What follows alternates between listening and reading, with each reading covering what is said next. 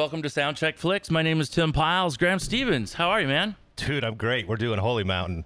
The Holy Mountain, 1973 film. What a trip, right? Had you seen it before? Dude, I so I'd seen this movie twice, and Okay. it was both uh, probably about seven to ten years ago, both times. I was on mushrooms both times, so because I'd been told that was the way to see it, and so I never really got into the story aspect of it and really dug into that part of it. I was just so into the visuals because there there's no movie that looks like this, not ever. Like, and uh, I was blown away by all that. And then this time really brought me into the whole story aspect of it. And I was paying a lot more attention to that side of it. And I didn't take mushrooms this time. so it was a whole different experience, but totally still worth it. This movie's amazing. And I'm so happy we're doing it. It, it was one of the movies when we pitched this to Tim Mays to do this podcast. It was one of the movies we were sure we were going to get to do. Uh, we weren't sure how long. We did it real quick. I was pretty happy about that. We, ca- we kind of thought Earthless was going to pick it, but uh, we got to it right away, and I'm happy that Justin picked it because this is going to be awesome. Justin Pearson of The Locust. And I don't even know to, where to go from there. I mean, good Lord. um, I mean, he's the true term of a rock and tour. You're a, a, a musician, an author, an actor. Um, you do everything. Air quotes. Yeah. you do it. You do it well or moderately. Just fake it till you make it. Fake it till you make Yeah. it, man. well, 1994, you start the 31G label. That's a, an iconic part of your your lifetime. I mean, man, you've introduced me to bands. I, I've had uh, great experiences seeing the Blood Brothers back at the Che Cafe years ago. I'm I'm very grateful for you as a person, as a friend, all the things you've turned me on to, but more importantly, what you do for this community for Uh. San Diego. Um, you really elevate uh, the level of the of just the vibe, man. I mean, it's on the level of of things that we adore and love and iconic, like you know Tom Waits from San Diego or or John Waters, a personal friend of yours. I mean, you really have made this town special for me. Huh. And there's only a Thanks. few people uh, because you know you're you're not San Diego. You're you're what we think of San Diego is is kind of, or at least I think of San Diego is is you know tourism, conservative, Yeah. military. You bring you bring the edge. I think San Diego needs so much more of that, and I'm grateful. Thank you. Sorry if I babble on. No, we could talk thanks. about all all the bands as well, but uh, long live Gabe Serbian as well. I mean, you've been through a lot with COVID. Mm. Uh, that's a lot to deal with with for a musician. You know, not Mm. being able to do what you do to make your living. Um, how are you? Everything good? That's a loaded question. uh, decent. Always decent. Yeah. That's that's you. You're you're pretty even keel. Um, you're not some rager wild party boy. You, you don't ever seem to, to be battling any demons that that I can tell. Hmm. Um, but I guess yes, I've read your books. I should know better. I'm Um, on mushrooms right now. You, you that's something I found out more recently about I'm you. you. I'm not been- actually, You've but, been um, microdosing Or macro, whatever. or yeah, macro. yeah, okay. yeah. And so I'm just uh, on math right now, actually. Yeah, that that well, that would be groundbreaking to learn on this podcast that, that you were doing that. But I've only done math once. when was that? Back in Arizona. I was 14. No, it was in San Diego. Okay. Yeah. Just trying to survive uh, with some neo Nazis. They they forced it on me. Oh wow. Yeah. The White Aryan Resistance. They were white and Aryan, and I was resisting, getting my ass beat. But uh, yeah, so there's that. Yeah, and uh, and yeah, I'm glad Tom Metzger's not a part of our uh, community anymore. That Me was a. A, sketchy part of Yeah. San Diego time, and and took advantage of a lot of disenfranchised youth, Mm-hmm. uh, young white men. Mm-hmm. Um, well, we're glad you're here, and we picked this trippy movie. I, I'm, I've, I watched it for the first time yesterday, and I did a little synopsis reading prior to that, so I would understand some of the levels of the representation. But holy fuck, the Yeah. Holy Mountain Yeah. is a mind trip, um, visually and trying to, to follow the story and the characters and what they represent and what the imagery represents. Mm. I mean, from uh, just bodies bathed in blood to young naked children to uh, people that have uh, no limbs uh, to the uh, those are lambs that are on the crucifixes Mm. aren't they And they served those later. Yeah. They took They- them back to the restaurant after they filmed and they served them up to the customers. oh really True. Yeah, Alejandro said that. Very ethical. for me, for meat eating, meat eating. Yeah, very ethical. but what what got you to see that film the first time Who who prompted you to check that out? Was that something in your youth, later in life? Um, I think it just kind of got on my radar. I, I I could probably say uh, Bobby Bray from the Locust may have been the one to to like push it or like to check it out first or something. Sure. But it was like in the realm of of like early Locust days, and and it and it felt. I think we all kind of gravitated towards the film and what it was about because there's a lot of parallels to me in what I was doing musically. So yeah, It's a weird Yeah. mirror to society. Yeah, no, yeah, no. I mean, yeah. So was all this in the it. '90s when you saw it? yeah. So it was a bootleg. Oh yeah, yeah. We Yeah. had a VHS bootleg of it. Yeah. So at the time, I was working in the video stores, and occasionally I would have customers come in and ask for the Holy Mountain, Hmm. and I would just have to tell them, "Look, there's this issue with the rights. It's Yeah. not out."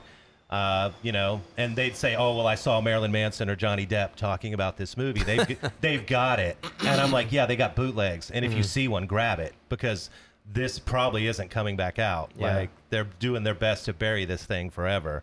So that was where it was at the time, and there was a lot of bad blood between the producer Allen Klein and and Jodorowsky at that time. So eventually they swashed their shit, and around 2006 or seven, it finally did come out. But if you were seeing this at your time when you said you were definitely watching a bootleg VHS Yeah. copy, it was um the Holy Mountain, El Topo, and then at the end there was like this movie called um like two crippled masters or something. It was like a kung fu movie. Okay. And one, one about these two kung fu fighters. One had no arms and one had no legs, and they they like um fought people. it was a it was a that really well rounded uh, VHS Yeah. uh bootleg bootleg VHS. Oh, So- the good old days of like that.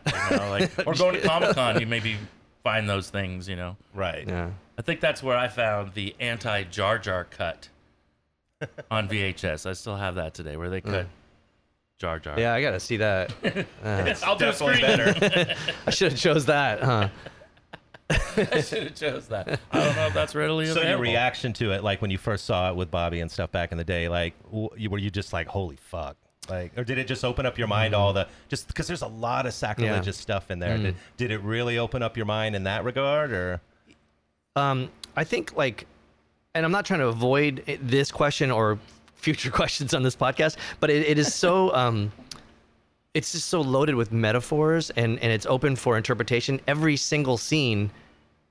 It wasn't like I was like, "Wow, this is wild," or like that was a great action scene, or that dialogue really stuck with me. it was like, "What the fuck's going on?" There's this and that, and there's these things, and like these, um, there's this maybe parallel messages, and like what was going on, like I don't understand, and, and it was like you just kind of were constantly. You're, I felt like my brain was like fully fired up and like going uh, into like compute mode and try to figure out like every single aspect. Because there's it's not just like there's one narrative being told in any given scene. There's i feel like there is um, room for multiple narratives and and messages. And i was really desperately trying to figure all that out right? And the lack of dialogue perpetuates that. Totally, because I think, and no offense to filmmaking and and, and dialogue in, in film, but like when you remove that, you you you rely on other things such as this, you know, the visuals and I guess the the scenes that are happening. But it also doesn't.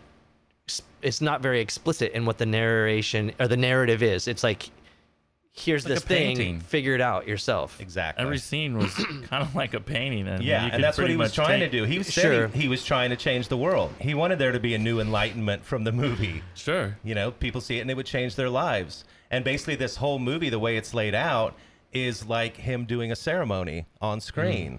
And then there at the end, he, you know, everything the camera, the boom- director, the camera and the boom come in. Yeah. He says, "All right, everybody, Yeah. we're back in the real world. Like you just had your trip with me. Now go back to doing your thing. But you're a changed person now."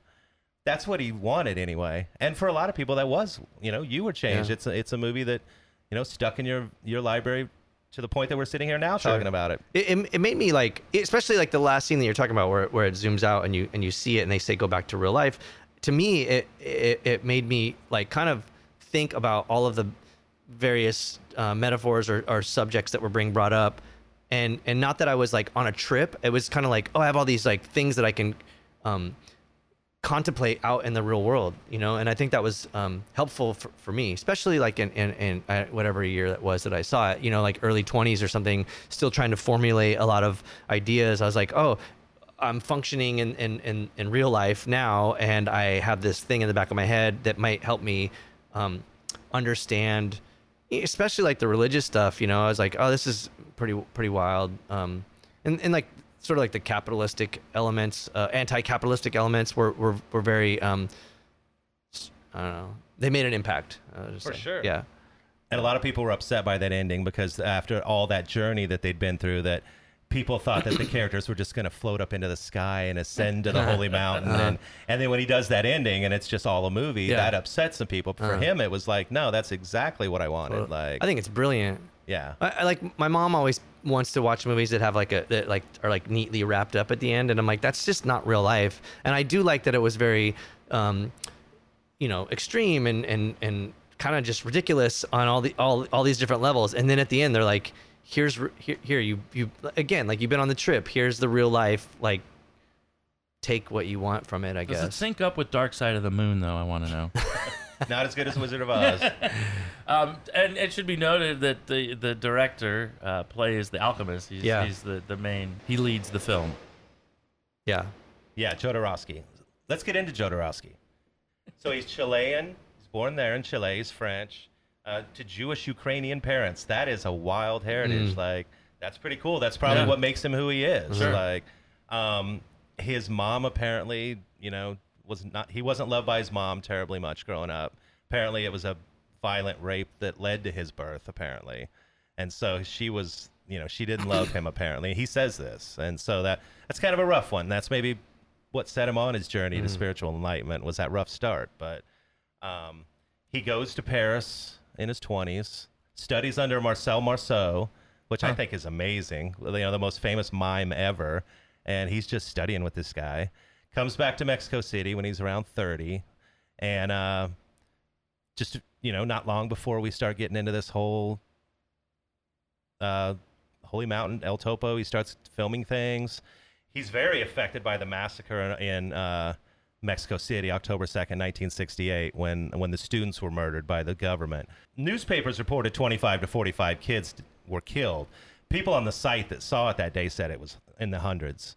There Wow. was hundreds of kids shot that day. So clearly that affected him because he's he's going after it right there at the beginning of the movie. Where multiple times we see students lined up and getting shot. So he was making sure that he got his message out there as far as that right away. Um, but there's there's the whole thing about getting funding for this film. Like he does El Topo, that comes out, uh, and it's kind of considered the original midnight movie classic around 1970. It started the midnight movie cult thing. Apparently, I don't know if that's true, but uh, it was a sensation. I guess that's where the Beatles saw it, and so that's where John and Yoko and George come into the equation, and uh, I guess they gave him some money to make the movie. Um, John and Yoko did. Uh, George, this is the craziest one of all to me. So Jodorowsky says that George was supposed to be in the movie. George Harrison is supposed to be the thief. He agrees to do it, but he says there's one scene I'm not going to do, and it's the I'm not you're not going to see George Harrison's white ass up in the camera getting washed. Like I'm, I'm not putting my dirty hairy ass in the camera lens so you could see a Beatle get his ass washed. Like that's he said I'm not doing that scene, and because he wouldn't do that one scene, Jodorowsky went with the other guy. Wow. And he admits on the director's commentary that he's like, I lost millions on that because everybody would have came if George Harrison was in this. I mean, all he had to do was cut the ass washing sheen. I mean, it wouldn't have been that tough. Couldn't they have a stand-in ass? That's what I said. Yeah. Get a body double. Yeah. Like, but but he was willing to stick with you know his art. Mm. He wanted it the way he wanted it, and if you weren't going to do the ass washing, I'm not doing it. He wanted a Beatle to wash his ass in front of the world. I get it. I get that's some balls right there. Yeah, Like. I get it. Uh, So- Speaking of balls, that scene was Oh, a little Jesus Christ. horrific. How many nine? What was it? That kid was like the thousandth. Uh, Oh, the castration. yeah, Yeah, the we'll get to, we'll get to the scene. Sorry. characters here sorry. a little Oh, bit. Sorry. Um, so he uh, so he films this movie. The whole time he's having trouble. The the Mexico City locals are not happy about this. Like especially when he's doing it guerrilla style. Some of the stuff they're just filming without permits, or you know, and they're, they're he says they got guys on the crew that they just dressed up into cop outfits here and there and just had them block traffic and just guerrilla style it, man. I mean, but uh, he has to eventually the government comes after him. Like he's he's in over his head. The government has come for him. He's had a gun put to his chest at one point by a cowboy because they there's the scene where the soldiers are dancing with the civilians, and it's all males mm. dancing together. Yeah. And there was a, a local cowboy came along and saw that scene being filmed, put a gun to his chest. Like, I mean, his life was in danger at this point. And he's got soldiers coming to his house in the middle of the night. They want him. They want his prince. And it just got to a point where he was like, I got to get out of here. Mm-hmm. So at the end of the film, he takes off with the prince and his family and heads to New York City and does the post production there. But that's how bad you know that's how bad things got for him by the end of this like they knew what he was up to they didn't like it but he was pushing the right buttons clearly I remember a teen scene at the temple. How did they shoot at that like Mayan temple or whatever? oh they got well, so they did get permission to film there but that shot where they're all up on the top of the temple they did not get permission for that one they just gorillaed that one they just Wow. did it like But uh, and that whole time, that whole part where they're on that island and they're doing all the mushrooms and LSD and everything with all the characters once they're close to the holy mountain, uh, they're just on mushroom and LSD the whole time they're filming that, like for like two weeks straight.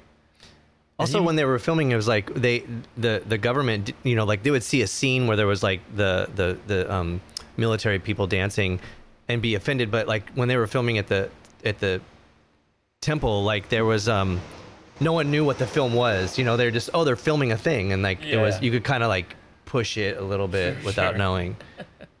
Better to ask for forgiveness than permission. And then he was sticking in stuff in there about the history of Mexico, of Mm. course, with the toads and the uh, iguanas or whatever they were. like Chameleons? chameleons, Yeah. that's what it was. Um, and he definitely killed those animals. I mean, when those things started blowing up, you see their little the toad frogs carcasses. Can, okay, that's what I was going to ask. I don't think that uh, there was any uh, animal protection on no, this. PETA wasn't around in No. The, '73 the in dog Mexico. fighting scene. The, Oh, uh, that I'm was im- the rough one for me. I'm imagining those were all uh, dead chickens too. Well, Yes. obviously those were sheep on the A tree of dead chickens. But the tree of dead chickens. What was the other thing? The other animal. Dude, the Oh, I love the I love the, the baby hippopotamus and the, I the love- fountain. Dude, I'm a, scene. I'm I mean, every scene Yeah. was just Yeah, ridiculous. yeah. Like, the best thing I love is and I- and pe- ah, just practical sets. yes. you know, digital stuff is just killing me these days. And God, you go back and you see a film like this, which I had never seen, and just the vision to build this stuff and Yeah. create these things, and you're just, wow, that that is just incredible. And then when you when you have the ability to just green screen it, you you make Jar Jar Binks. Yeah, you just yeah, whatever. shit yeah, the bed. It's weird. yeah. I mean, um, coming to something current, I think that that's something that stands out in the new Barbie movie. Is which I know you've seen several times. I right, have- I have not yet, yeah, Uh, but- but Twice over here. yeah, Twice. it's like practical sets. It's Yes. not there's there's no digital. I mean, maybe just minor, but uh, nonetheless, it's it's like a practical practical sets, real places, physical structures. Hmm. And I can appreciate that. It's just I don't know. It's a lost art now, I guess. I mean, but obviously, I guess the co- it's more cost effective to do Definitely. it digitally. I don't know. Anyway, Also, like when when I, I I've heard uh, and and uh, it seems like when they make sets now, they just throw them away. It's kind of a bummer. It's just Yeah. very wasteful. Um, anyhow, But um, I, I thought they got the blood perfect. That's always a question in some of Mm. these films, and so I, I- I felt the blood was perfect, and there was a Yeah. lot of it. yeah. It was very crimson to my liking, so that was nice. Um, I, I wasn't wa- offended or shocked by any of the. New, I guess the, the the new. I mean, I don't see what's the big deal with the all the little boys. I mean, they were all they all had. Well, they mostly had little leaves on. Yeah, well, they For didn't most have, of them. Okay, let's There get was into a scene this. later, right? Let's get They're into so this. tiny, you can't even see No, no, no, no, no, no. It, it's a little bizarre. Their little private parts are painted green. Who painted those private oh, were they parts? painted green? They, They were painted green. Oh. So, so for anybody who's seen the movie, there's a scene where the where the thief, one of the central characters, is picked up by a couple dozen little naked children, and he's drunk and pissed himself, and they pick him up and they carry him away, and they're gonna mm-hmm. do, they're gonna, you know, do shit to him, just fuck with him, and he comes back into it and you see all these little boys with these little painted genitals and they're very naked and i'm thinking to myself who painted those genitals like was there somebody on set that was an on-set genital painter Did you did you look in the credits? i didn't see it I I'm, ho- just- I'm hoping they handed them watercolors and they did it themselves Just dip it in, son. I bet you they. I'd probably want to paint my own dick. I thought it was CGI. no, I, I think that like uh, I, I let's just say that they painted their own dicks. I'm sure they were like, here, paint it, and then I every kid even- did. I thought they had little leaves on. no there were not leaves Yeah. I didn't look that close. well I'm, I'm a details guy when it comes to these things. That's why you get the Blu-ray, right? Exactly. There's a, not to derail this, but there's a Crimson Curse video, and Jimmy LaValle has a silver dick, and he, I didn't paint it. I'll just say that he painted his own dick. Of course he I think he was 20. With, with, with silver paint, isn't that like that's dangerous, right? Probably no Yeah. glow in the dark. Ask That'd be Buddy dangerous. Epson in The Wizard of Oz. Yeah. He almost killed him. Yeah, exactly. Was his dick silver? What about uh, in Goldfinger? That girl, I think too. So the uh, so the movie is made. He finishes it off. It comes out, and it's kind of a midnight movie hit. And it you know it gets its uh, it gets its cult cinema status. It's uh, it's a pro you know it's a it's a sensation at the Cannes Film Festival in, in kind of a negative way. Not a great sensation. Like it's people are stirred by it. They the violence, the nudity. They were mm. bothered by that. And anytime you're questioning religion, especially at that time, people are going to mm. be It was 73. right? Exactly. Yeah. So it comes out and it does its thing. It's out for a few years, and then so the main producer behind this thing is the Rolling Stones Beatles manager Allen Klein, and he put up the millions or so. And I guess he got El Topo too. So he basically did the same deal to Jodorowsky that he did to the Rolling Stones and the Beatles, which was fuck him over. Seriously, he had this me- intermediary company that you would sell your art to, and then he would sell it to the record company or the movie hmm. company. And that was that's the grift right there. That's where he just takes all his shit. Yeah, yeah. And so he really did the Rolling Stones dirty, and and they got out of it eventually, but not after a lot of trouble. And Paul McCartney knew he was a rat, but John Lennon was just in on him. He just for some reason loved the guy. But he eventually did the same shit to Jodorowsky. Uh, he came to Jodorowsky with a story after Holy Mountain. He wanted him to film this story. Jodorowsky was working on Dune, which Jesus Christ, that would have been amazing. And he wasn't interested. And uh, Allen Klein threw a shit fit and took Holy Mountain and El Topo and buried them and said, No one will ever see these movies. No one will ever know your artistry. And he held to it for 30 something years. I Wow. mean, what a shitty vendetta. Like, that guy's a douche. But eventually, his son, uh, Allen Klein's son, came forward and contacted Jodorowsky in the 2000s and said, Hey, come meet me in London. We'll go talk to my dad. And Jodorowsky said when they met, it was just like it was over real quick. They settled their shit real quick. They hadn't seen each other in 30 years, and mm-hmm. they came to an agreement really quick. And boom, the movie's back out, and we're all the better for it because now we all get to see it. Maybe that, maybe like the fact that it went away and was buried and kind of became this like secret cult thing made it Yes. cooler. I don't know. Yeah. Absolutely. Yeah. That's what sucks Yeah. about today's society and what everything's on demand. You have everything immediately. Oh yeah. We're missing out on that. Like that's the stuff I love. Like that.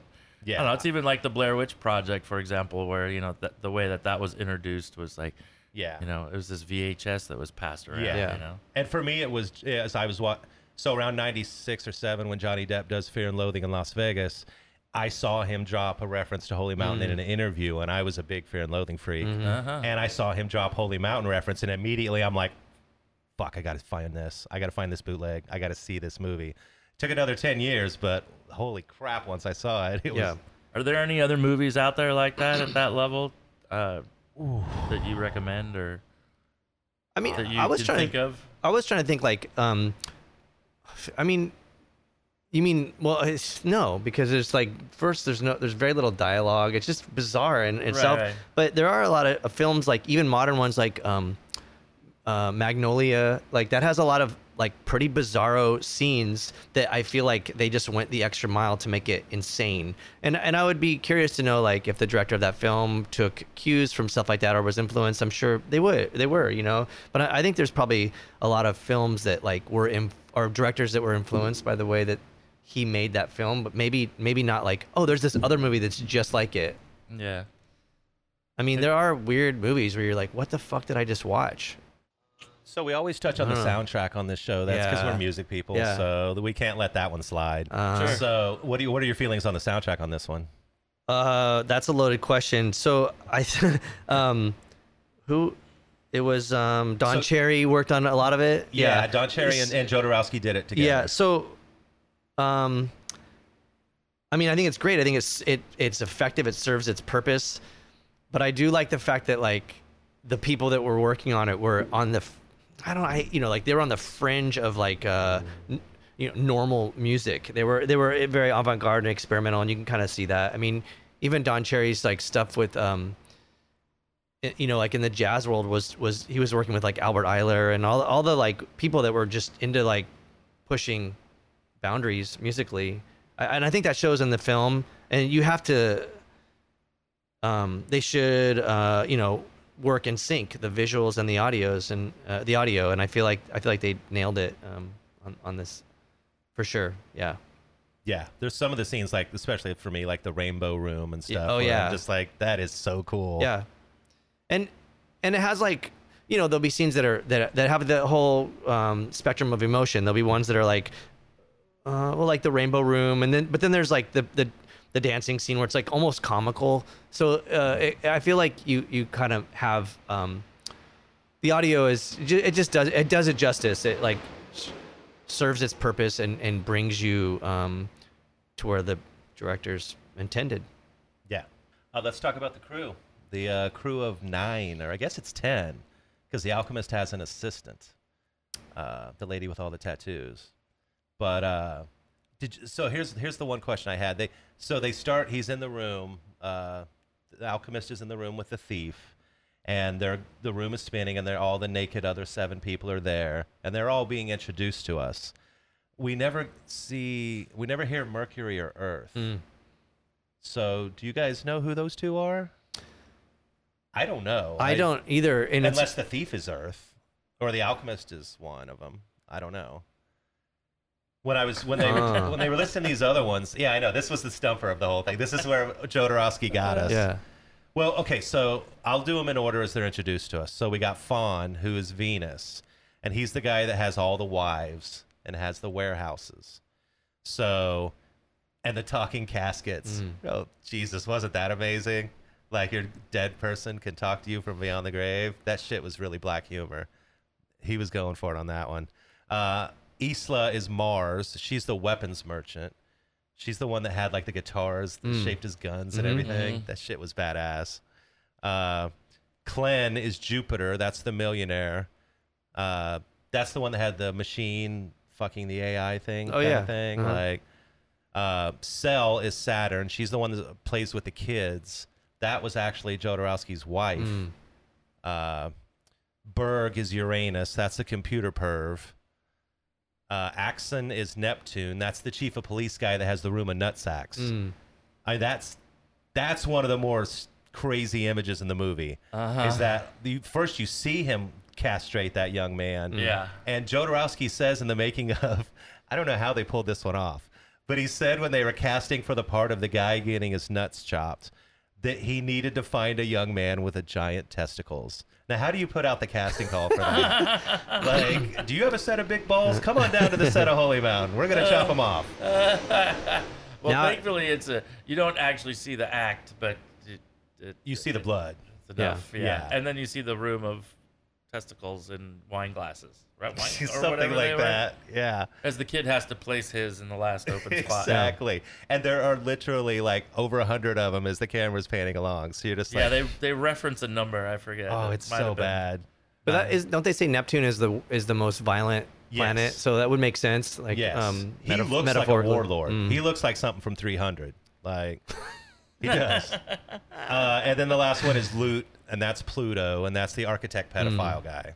So that's our crew. That's crazy. So when I and and that list, I think you can only really compile, uh, you know, by searching online now, right? I mean, the fact that they're kind of laying it out for you. Because when I watched it, I I didn't know who was who as far as like the planetary relevance. Right. I just thought that's what they're just representing it, Yeah. not knowing which one was which. Yeah, they were they were doing it. They were just going right down the line saying their name and I represent this planet and then they just start showing the visuals and you're Yeah. just like so I'm just sitting there writing them down. Yeah, I'm like- yeah. and then finally I get to the end and I'm like, "Okay, wait a minute. Nobody Yeah. said Earth or Mercury." I was Yeah. like, "Is that the alchemist and the thief?" And I was like, "Well, this is one of the great mysteries I get to unravel watching this movie and Mm. that's why I love this movie." I mean, that makes sense too. Like the thief is it would be re- relevant to being the Earth I think so too. or being Earth. But what about Mercury? What like what um qualities does it have that would tie into the know. alchemist? Maybe I don't know. Yeah, I'm not sure. Maybe there's some kind of like a chemical composite on the planet, and he's the alchemist. I don't know, maybe something like that. Uh, but it's weird they would enlist that. Yeah.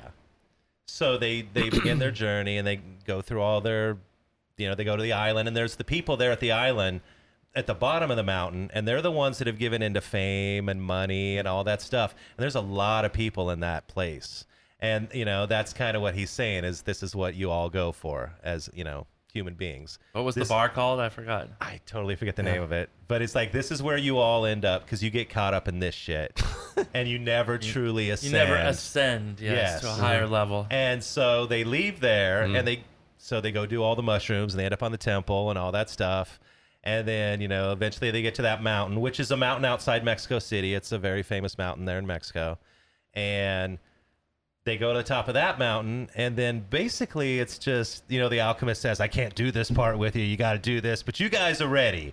Yep. And then they ascend the final little part to the top, and you see this table with all these hooded robes around. You're like, oh shit, it's about to go down. Like, we're going to knock off the immortals and we're going to take over this thing. And then uh, they walk up and push on the robes, and there's Yeah. nobody actually there. And, and then the alchemist pops out and says, surprise, y'all. yeah. I mean, that, that was pretty Jokes interesting. on you. That's life. Yeah. It is like the biggest, uh, most obvious metaphor for life. Absolutely. They'd Yeah. given up everything. They'd burned all their money. They'd shaved all their heads. They were all in there. That was kind of like the uh, what's the cult that was up in North County, the Heaven's Gate. They were all in their Oh, yeah. blue outfits. You know. I love when they're shoving the money in the fire and the thief shoving it up his Yeah. sleeve. I was cracking, and I he called him out on it though. He finally said, "Yo, thief, put that shit back in the fire." Like, But it wasn't so obvious. Like it was weird how when I was reading. But basically, the thief, the prostitute, and I want to compliment that that um, chimpanzee on its acting. that is a fine simian I. I was amazed at watching that. Actually, Yeah. seriously, like it was. One of my favorite visuals in the movie is when the thief is carrying the cross as Jesus, and his little sidekick ego, the quadruple amputee, Mm-hmm. is carrying the back end of the cross, and the prostitute is walking with the chip behind her. That's one of the best visuals in the whole movie. Yeah. I love that. The He chip, throws- he the throws- chip, the hippo, they were all killing it. Uh, the camel was in there The too. camel was great. there was I don't know. That little hippo stood out for sure. Um, Could you imagine it. hanging out Well, with a hippo? Turning, turning poop into gold was probably one of the more You are- magnificent. and Yeah. You are magnificent excrement. things. Yeah. That's the quote of the film. Like that's the thing that like really sums up everything to me at least. You want to turn your sh- what is it? Is you are excrement, but you can become gold. Yeah. Yeah. That's actually the whole point of the thing. Like that's Yeah. what Jodorowsky's trying to say. Yeah. Like if That's your life that goes with fake it to make it. You know. I gotta Yeah. keep. I gotta keep. I gotta like tattoo that quote on me or something to keep my shit in line because it, it is. It is. I mean, I don't know. Whatever. Look at look what we're doing now. Not us, but like humans now. Still, it's like get it together. Oh, exactly. I mean, it's a mirror to society which still stands up. Like, Yeah. You know, the rich, the elite, and and just everything. But what is the the birds coming out of the children's chests? Mm. That was Mm-hmm. a fascinating thing. But mm-hmm. also the colors of their blood was was not blood. It was different colors. They would mm-hmm. bleed blue or yellow or or, the thief when he got his mm. tumor cut out, it was all mm. blue. Oh, the gushing everywhere. tumor scene. Ugh. Oh god. I mean, to me, like that stuff seems very sci-fi uh, esque of the time. sure. blue gooey shit coming out. The bird thing too seemed like one step away from like a peace dove maybe like it was like they were getting shot and there was like these birds coming out as like some sort of liberation freedom or something Right. It's definitely one of those films that like it is like a painting, and it, Mhm. it- you could rewatch it. You could even just put some music on and just watch it for the visuals because. There- You know, you put your own soundtrack to it, Sure. I guess, if you wanted to, almost because it is one of those kind of films. You might even see it at a bar if somebody I've happens to have that, it. At yeah, a, I've been told know. that there's a couple psych rock bars around in like You're just Portland, gonna San put that Francisco, on, yeah. and they just play it all the time. well there's Yeah.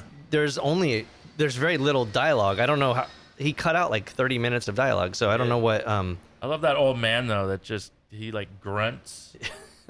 he does, he's very he's trying to communicate, and, Yeah. and that's early on. So I'm kind of assuming okay, that's what I'm going to be getting. They're not actually going to be speaking. It's like he's mimicking speaking with I don't know. Anyway, Uh, the first time I watched it, I didn't even realize that there was very little dialogue. I, I was so enthralled in it, and I, it wasn't until, um, maybe, maybe someone pointed out that quote about the excrement that we started focusing on. Oh, there is no actual like, I mean, there's dialogue, but there's not like a substantial amount, and it was just very very Yeah. yeah. And it's not dubbed; it's all in English, right? It is in English because he wanted to to be released in Yeah. America, so he wanted to get in on that money train. Because uh, Should they- have should have did George Harrison, and that would have been the money train. But Yeah, I mean, if you've never seen it, it is a, a, a mind trip and just visually stimulating. I mean, your brain just goes off from all the visuals. well, here's I- another thing: all the amputees in this movie. Like we think, you know, we did the Wizard of Oz not long ago. You know, we it's coming up, guys. Not yet. It's coming up with our big guy Maze. But you know, that movie to little people is like, you know, because there was so many brought in. They were bringing them in from Europe. They needed so many of them. I felt that way watching this one. Like there are so many amputees in this movie. I was like, did they just put out a casting call in Mexico City and we're like, if you got a limb missing, come on down. Mm-hmm. Like, because there's a ton of them. There's one scene sort of towards the end where it's almost like they're on a campus of disabled mm. people, and and there's just a lot of them. I How was- many movies have featured freaks like that? Well, there's the, other mov- than- the movie Freaks. I know that's what I'm saying, mm. but you know, which will probably I somebody will understand pick at some point. There's a there's a little person right now. I forget what he's been in, but he's he's having issues, I guess, with uh, the fact that little people aren't being used. In, oh, in the films. guy that was whining about. Oh, about. he's he's bummed because the, The Oompa Oompa Loompa in the new Willy Wonka movie is what's what's his Hugh name? Grant. Hugh Grant Oh. is the new. So he's pissed because it's not a real Yeah. real person. Is Come it like the dwarf guy? You know, dwarf on golf. oh, that, that would be better. You remember that? That guy was yeah, great. Tim I- Conway was amazing. Yeah. That was Tim Yeah. Conway, who was quite possibly one of the funniest. He Yeah. was one of the ever. funniest humans Yeah. ever. Him and Harvey Korman doing their shtick. Oh, I'm not, man. you know, obviously I'm not a little person, but if I was and I was like, oh, you're gonna do the dwarf on golf kind of thing, like I'd be like, that's cool. but um, yeah, I don't know. I don't. I don't have any room to s- speak on that. no, we don't. But but but I do think that the the fact that there were all the people that were amputees in that film, for me, even then and still now, it is one of the many many um, sort of unsettling aspects of the film. Um, just because I, for me, I'm always like thinking like, what was the tragedy that led them to that point, and and um, I don't know, even like the basic ability to, to function in, in, in the world um, with with that limitation. Uh, it, that dude roll. Did he roll that doobie or the joint? Oh, that Or is so the, badass. The way Oh. he manipulates Yeah. and, and does Yeah. what he Yeah, does. And I was like, wow. No, I know he rolled it because look how quickly he busted it out. Yeah. Like he just I was so impressed with how he popped that joint out, popped it into his mouth, and started firing away and then passed And it over to passed the it. thief. And I'm like, They passed it back and "Oh." forth a few times. That and dude's a, th- that's a real good performance from that guy. That's what's amazing about humans. I mean, yes, they that that man had a, a terrible life. Uh, we can imagine, but there's really good in this. perseverance and He's and, good in this. and you Yeah. can you can you can still do stuff and and progress and and have a life. So yeah, fascinating. I think it puts puts those people up in front of you and make, might hmm. make you uncomfortable. But you know, all those people are out there. Like they're part of society. They should be feel as welcome. We shouldn't be like weirded out by it as you know. my brain just went off on this weird tangent because when I got the bootleg VHS, it had the two crippled masters or crippled heroes. I think it was just called crippled heroes, but the the, the kung fu film. I wonder if they were the in That the, was in the the, reason it film. was on there? Yeah, I, I didn't think about that until right now. because doesn't El Topo have some kind of stuff like that in it? Maybe. too? Yeah. But it definitely makes you when when you see that stuff, you become at least a little bit more comfortable with it. I would think, you know. For But sure. He, he knows it also is that. I mean, it is that thing. That con- just that thing. It, Yeah. that film isn't necessarily a feel good hit of the summer, right? it's supposed to be all of that things. It's I- supposed to, Mm. you know, how do you interpret it? Well, I, I appreciate walking away from it or from any film and, and, and that can give you the ability to contemplate it. You know, like I, I enjoy going to the cinema and on the way home, like discussing it with the people I saw it with, like, what was that or this or that, you know, and like trying to calculate the all the notes that you have, you know, like those are things that I think are unique and fun instead of it just being like, oh, I got it. I already understand it. Well, there aren't many. I mean- everything's just so bombastic and in your face now. It's hard to find. Um, a de- you know, they're not making these movies anymore. Nor will they're, they They're making superhero films and and whatever else. Like, you know, I don't know. Well, I mean, they're don't- out there. You- Yeah, I think they're still making films that are, you know, um, Well, maybe not on the grand. They would. CGI all the nudity today. Right. oh, you know it. Well, I also think that maybe there's a lot of aspects of the film that they would have avoided um, now but I do think there are films that are just like that's pretty fucked up. I- Anything you've that seen just- recently or or eh, newer? Well, you'll see stupid shit like Terrifier 2, where there's just so much blood and guts, where Mm. you're just, it's just, you become immune to it at some point, and you're just like, what's the point of this movie? Like, so there are people that try to push it in those different There's boundaries. the ones that are like just to be absurd for the sake of absurdity. That's That's that's, one thing, but I do think there's films that you kind of can walk away from and, and contemplate and not feel good or like oh I was fulfilled by that. It was that I got it, you know. And I I, I like that it's like So like everything everywhere all at once is that kind of a film maybe that would leave you'd leave I don't know I'm just trying to think of Oh, uh, I left newer theater. films that kind Yeah. of make No, you I think left a little the theater bit the first time on that one with my head spinning. Yeah. yeah so I mean maybe that is like sort of a modern but it, but it, that has uh, dialogue it has a story it's very very it's very complex but it's kind of also there for you i mean us trying to figure out like parallel dimensions and shit good luck with that but i think on a, a, a level of like a modern film that maybe in some sort of lineage was probably inspired by Jodorowsky's work, you know. So may- maybe that would be a good a good example. I, I would say something that was like that would be like maybe less recognized or less Yeah. successful because the fact that it was like, well, that's just, just fucked too out up there Yeah. right right Um, Like, they Yeah. just aren't getting made on a, well on that level I guess I mean I'm sure there's all kinds of I mean it's easy to make easier to make movies now for people than in 1970s Mhm. so I guess there's visionaries but Yeah. their vision has to kind of rise a little bit there's just too much crap out there now Well, also the- the everything's so politicized. Mm. Yeah. I mean, right now we've got Barbie. You know, innocent little Barbie in the theaters is driving a wedge in the country, and I'm like, are you kidding me? it's There's- Chin- Chinese propaganda, right, or something? yeah, And then the Sound of Freedom is out there, this right wing piece of shit that they threw out there. And then, you know, it's just they're making cinema. They're, you know, politics and this divisiveness in this country is affecting cinema, and that's where I get pissed off as a movie fan mm. because I'm like, knock that shit off. I don't want that in this. This is why I come to these movies. This is why Yeah. I'm paying twenty fucking dollars today. I don't want to hear about this bullshit. Like, I want to watch Barbie and fuck off. Like, it's escapism that's what it's supposed to be you know or, or I don't know. This might be like a hard left or something. But what about like Sacha Baron Cohen, like and the the stuff that he's done with his pranks? Obviously politicized, but it is like so absurd and kind of um, like you get the narrative obviously uh, opposed to the Holy Mountain, but you get you get to walk out and you you're like, how the fuck did he do that? And like, how did how does he live his life without getting killed or like you know all these things? Uh, I think those are like also important questions that aren't like really about the film. You're like, how did you get really Giuli- Rudy He- Giuliani in there to do that?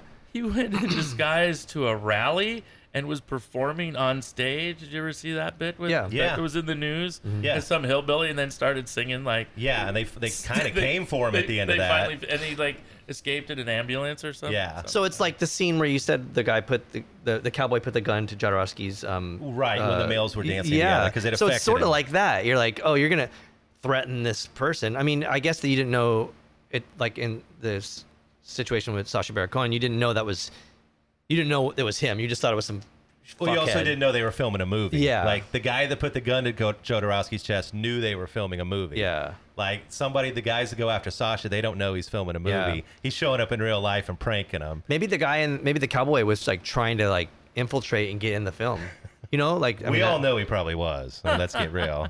that's another movie. Or, or, or, I mean, let's just go like even weirder. Like, what if he, what if Jodorowsky got the cowboy to come and threaten him in front of the everybody, so they saw this like sort of, I don't know, that could have the- that could have been the- something the- like the tense nature Yeah. of the scene. I don't know, like not to equate it Directors to everybody. I've worked with producers that have come in and like fucking shoved, like get up, like stand up and fucking get into it. Like who cares if you're gonna mess up, you know? And you're like, whoa, we're, the producer just shoved Nick Zinner. you know, that's funny. Uh, but it made it like you know, you, the performance happened. Like, so fuck I could, that guy. Well, I don't know. Like I, I could see like Jodorowsky getting uh, this sort of prop person to go and like make this scene a little bit more jacked up than it already was. He was a button pusher. yeah. Yeah. Sure. Hmm. I could see it. It's a rabbit hole you could go down and discuss over and over and pick all kinds of things out, and you probably wouldn't even be right. But that's the beauty of a film like that, and I think mm. what like you're talking about, and they don't make those kinds of films. It's the kids that love going to the Ken Cinema or the Landmark and it's kind of film that's thought provoking, makes you mm. think about things. Could be your mm. interpretation of the film could be completely different than the, ne- the next guy. to, to me, I could pick apart a scene and, and equate it to a song that you know, Mhm. the Locust Road or something, or or I can just see it in other people's art through and throughout. Like, uh, there's so many there's so many aspects. You know, even the the the when they started making the mold of of him, uh, uh, I feel like that's been used in other uh, Sure. elements. Um, you know, so many times, um, ju- justifiably used because it's a very important point. Uh, It was cool. I would go watch it again. I might play some other music behind it, like I said, Mm. but um, visually stunning. And 1973, the 70s were such a, a, phenomenal time for filmmaking when filmmakers could do this and get away with this. And you know, today's movies just aren't necessarily that, that are getting a Mm. wide scale release or that a bunch of people can see and talk about and create some kind of uh, nationwide discussion. You know, like we don't get that anymore because people aren't into the same thing. Right. You know, it's, but I think maybe Hollywood wants this certain thing. I don't know. There, there things seep through. Like I'm trying. don't want, it's all AI bullshit, and they want to just make the movies that's going to bring Uh. the the most people in. It's the superhero movie, but not everybody. I mean, what about like um, I know. Mandy? Or that, that Oh. was there? Yeah. Was there? Was there? that, Um, that had support with Nick Cage, right? yeah, but I mean, like, there's no like. Um, They went and said Mandy. I can't wait to do that one. that was like the le- that was like a legit Yeah. fucked up thing, and like I think uh, I don't know. I guess maybe even Mandy m- might be a good example where like. You can't watch it and be like, "Yeah, I'm indifferent." You know, like I'll watch Barbie and be like, "Yeah, I'm indifferent." You know, whatever. But when you watch Mandy, you're like, you have to have a reaction to it. Like you're like, "That was fucked up," or I like, "I have to seen that feel one this." yet. Is that You one have- with the pig? Does he have a pig no, no, no. That's, a good one too. That's called Pig, and Uh-huh. that is a terrific. Have you seen film. Renfield yet? Renfield's fun too. Okay. The Cageazance has been going on, man, for the last five know. years. I, I'm a fan. Ever Yeah. since Mandy kicked it off, Uh-huh. he's been on fire. Yeah. The uh, the uh, weight of massive talent or whatever, the unbearable Mm. Yeah, weight, yeah. that was fun too. Yeah. Like Uh-huh. That's Nick's, where he plays himself. Nick's been killing it. Yeah. But dude, I will loan you Mandy. Mandy Yeah. is amazing. There's a scene in the in the film where he's like seriously fucked up, and he's in the bathroom, and it's Yep. like so long, it, and so um, unsettling. And I and I think that like that's the kind of cinema that I appreciate, where you're just like, I feel really weird watching this. Mandy is the is two different films. The first hour of it is is almost there's moments where it almost feels like The Shining, like Kubrickian, and it's just very lights and it's all set up and sh- and shadows, and then boom, right in the middle of the movie, that horrific event Yep. you, know happens. Nick Cage goes to the bathroom and goes full Nick Cage in his underwear, screaming at the ceiling, chugging Jack Daniels. And then it shifts into the second half of the movie, which is a straight up 70s Roger Corman revenge Mm. flick. And, and and just chainsaw fights on acid and just Mandy's incredible. What's I can't the wait okay? to do So it. hey, wait, what about the film with um, Joaquin Phoenix that was um, super weird? Fuck. Um, I anybody know that one? You know what I'm talking Joker? about? It just came no. Oh, oh, Beau is afraid. But yeah, yeah. So that kind of has like a bit of of, of the Holy Mountain in it. You Sure. know, you're just like, what is reality? Did you see that one? Oh yeah, I fucking felt like I wasted three hours. no, I'm joking. I really, I really Uh. did enjoy it for the sake that it like got my brain going. You know, but Yeah. like at the end, I was like, what the fuck did I just watch? Uh, that And was a, that was where a hard you talk one. about who'd you see it with? Did you have a conversation about the film afterwards? Yeah, it's funny because I was trying to watch it with my mom, and I'm so fucking glad I didn't because there's some shit in there that she definitely would not be able to Yeah, I don't handle. think she's gonna get Ari Aster. Yeah, but um, yeah, it's a bizarre film, and uh, I don't know what reality is when I watch it, and I think that's cool. Kind of like Holy Mountain. Kind of like Marvel movies. Or uh, Babe. Well, like you know, I, I haven't heard the greatest reviews of the new Wes Anderson film, but I love that it's all looks like practical sets. it's pretty good. It's Yeah. like yeah, maybe Wes Anderson stuff is like the the the like cute like non mind fuckery of a movie, you know, from the Holy Mountain. The cute and quaint side of it. I love that. I love. I am that. looking forward to the GG Allin film that's coming out. That that should be good. Um, but Tell us about your experience seeing GG Allin at the Spirit nightclub. Do you have anything to share from that evening? Right, you, you were. yeah, yeah. I just I was outside of it. I was Oh, I was young. 14 or 15. Yeah, I just Swami watched. was inside. He was inside. It was very frightening. Even being outside. Uh, dude, it, I'm so it's funny. I just had this conversation with John, and I thought the show was only four minutes long. He said it was a full set, and he went through like explaining it.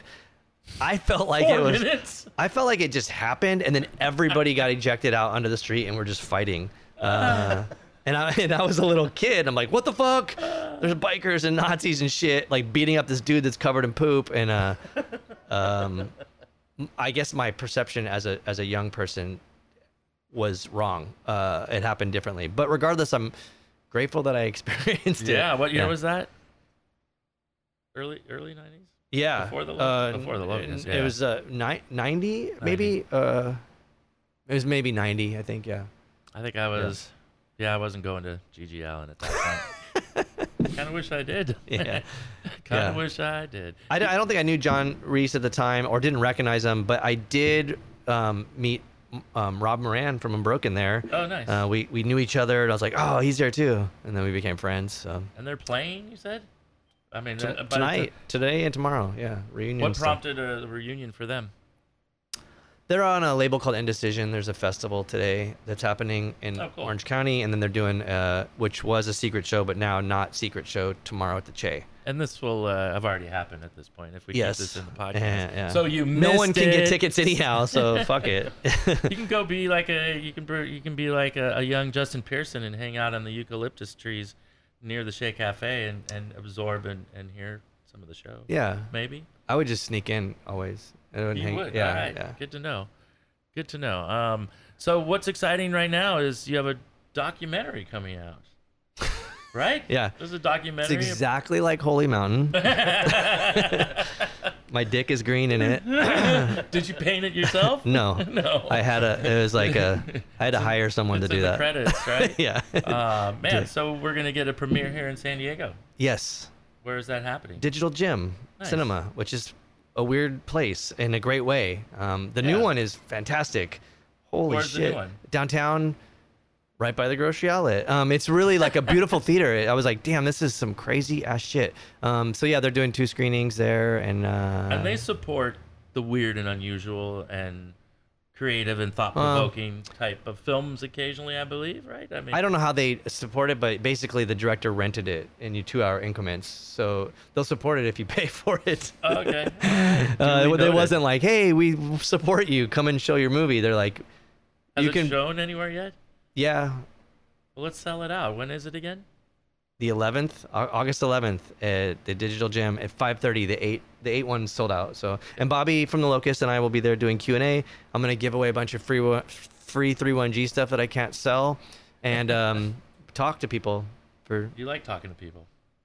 You're good at that. You you uplift people. You elevate our scene. That's the stuff I'm talking about. You're approachable, and you're just a nice person. I mean, hear I'm a dick. Eh, I don't know. I feel lucky to call you a friend. I've, I've never worked seen with you it. for 15 years, and I don't think you've ever been a dick around me. I would call other people in the music scene a dick. Well, but on Lambgoat or in Pitchfork, it says I'm a dick. No, it, um, the film's funny too because Gabe calls me a dick and Joey kind of says I'm a dick. Maybe we're wrong, Kyle. Uh, well, we're not in the band with them, so being in Yeah. the band with, I mean, especially those guys. I mean, how many members? Uh, who, who started the Locust? Bobby and Dave Astor were the Yeah. two. Dave Astor's dad was in the Battalion of Saints. Yeah. Um, and then uh, yeah, and then we got they got me, and then I got Dylan Scharf and uh, Dave Warshaw from Creepy Creeps. Yeah. Those two left. Then we got Jimmy LaValle Yeah. from Album Leaf and everything else, and then Jimmy left, and we got Joseph Karam, and Yeah. that was it. Uh, oh, and, was- Ga- and Gabe. Obviously, Gabe came in with Yeah. Joey, and and then and then that was it. Gabe was in Cattle Decapitation. yes. Also. Yeah. Right. He's like he's like Mario kind of, you know. He's like one of those human beings, Mario Rubalcaba and Gabe Serbian, where you're like, oh, you're really talented at, like you're insanely talented at more than one thing. Like that's fucked up because most humans don't even get one, and then they get like two or three. You know, like like Gabe's like, oh yeah, you can play drums like that, and you can play guitar like that, and you know you can do all these other things, and you know. Mario drums and skates, and you're just like, fuck you guys. no, uh, One of my favorite nights ever here was the first Dead Cross show here Mm. when Gabe was singing. yes. And yes, and I was in the back office with Gabe and Dave Lombardo, Yeah. and they're both just geeking out on each other. Yeah. Like Gabe was like, "Graham, you just don't even know. Like this was one of my favorite drummers when I was a kid." And Dave's standing over there, he's taking the shine, and then all of a sudden he's like, "Yeah, you know, I always really liked Gabe." You know, it's just like just mutual admiration. And then during the set, like there was a point where Dave's thrashing away behind the drums, and I'm working the side of the stage there, and I see Gabe come over the kit. And he's right in Dave's face, screaming in his face, and Dave's screaming right back at him. And I was just like, this is one of the best moments I've ever worked here. This moment right here, like Yeah. seeing these two guys that I know that are badass dudes, just letting it all out right in each other's faces. Like, But who else has yelled in Dave's face like that? You think Kerry King did? No. No, You know? no. to witness those shows with Gabe in the band, and then Hmm. even later on when uh, when Mike Patton now is singing in the band, but seeing at the observatory, Gabe came up and, and sang And destroyed everything a on few stage. Songs. Yeah, yeah, one so one good. song and destroyed Yeah, one everything. But that was a nice thing to, to witness as well to see him be. Yeah. there. Uh, Absolutely. but holy crap! I also feel like maybe Gabe probably would have loved the Holy Mountain and, and chose this as, as a film too. I don't know. He probably would have picked. Who knows what he would have picked? Something about Sasquatch or something. But but but maybe this might have been. Aliens? Maybe this might have been. I mean, this is all. This kind of like r- runs in that realm, I suppose. So I think he would have like chose this film as well. I miss that man. It's been a, a too. rough few years with a lot of losses, Mm. but uh, three that really stand out to me on the music scene are Gabe, O, and just too recently Rick Mhm, Froberg. Um, it's just crazy. I mean, COVID Yeah. was one thing, but having just us being now men and have grown up and to be we're you know we're not kids anymore. Mm. At least I'm not. Justin's still a kid. Um, you too, you too, Graham. But yeah, I'm. I mean, I'm older than Rick, and at 55 passing, that's that's just. He had a lot to go, a lot to give, Yeah. a lot to give. You have a lot Yeah. to give. Uh, we're looking forward to the documentary. What's the title of the documentary? Don't fall in love with yourself. And uh, can we still find your Jerry Springer performance available on uh, streaming YouTube? Yeah. Yeah, it's it's. I would get into it in the uh, in the documentary too. yeah. I mean, that's why we don't even need to talk about anything of your career because you should just go see the documentary, and it will. I mean, it'll describe everything from the Jerry Springer incidents to all the great bands you've been a part of, the the film that you've been in, and you're in Uncle Grandpa. You actually there too, uh, voice yeah. a character, uh, animated fig- a character in Uncle Grandpa. So it's amazing. Justin Pearson, you are Hmm. a legend, an icon, um, and a microdose taker. That's that is one of the most unique things I found. I blame the Holy Mountain. the last few months. yeah. yeah. Um, were you on drugs when you saw the film? No. Uh, The first time. No, no, no, never. I, I feel like, and it's funny that you said that you took um, mushrooms the first t- two times. Two times, yeah. I, I- feel like I would want to be fully sober because I'm like, there's so much information. Um, but I should probably take It couldn't hurt. Yeah, and then and then maybe I'll get a different set of information. But for me, I was like just trying to be fully re- ready, you know, like in reality.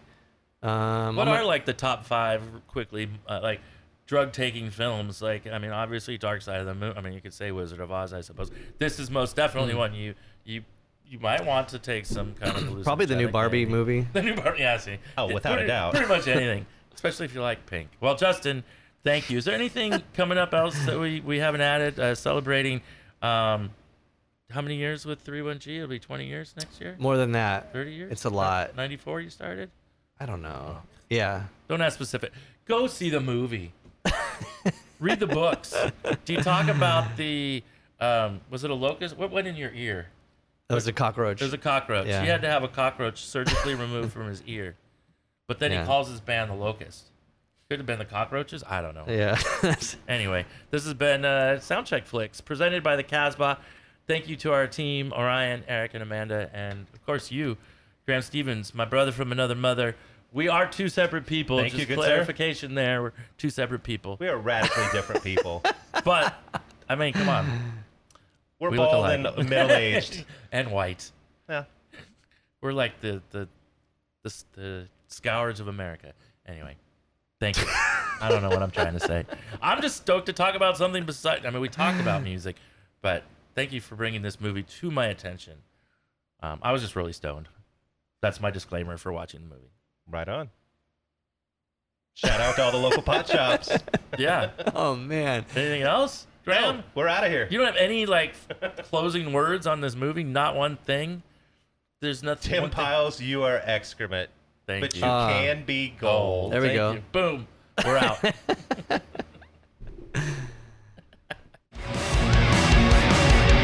Hey, SCF lovers. On our next episode, we're going to be meeting in the mosh pit for 1983's Suburbia. Join us next week and see who our special guest is.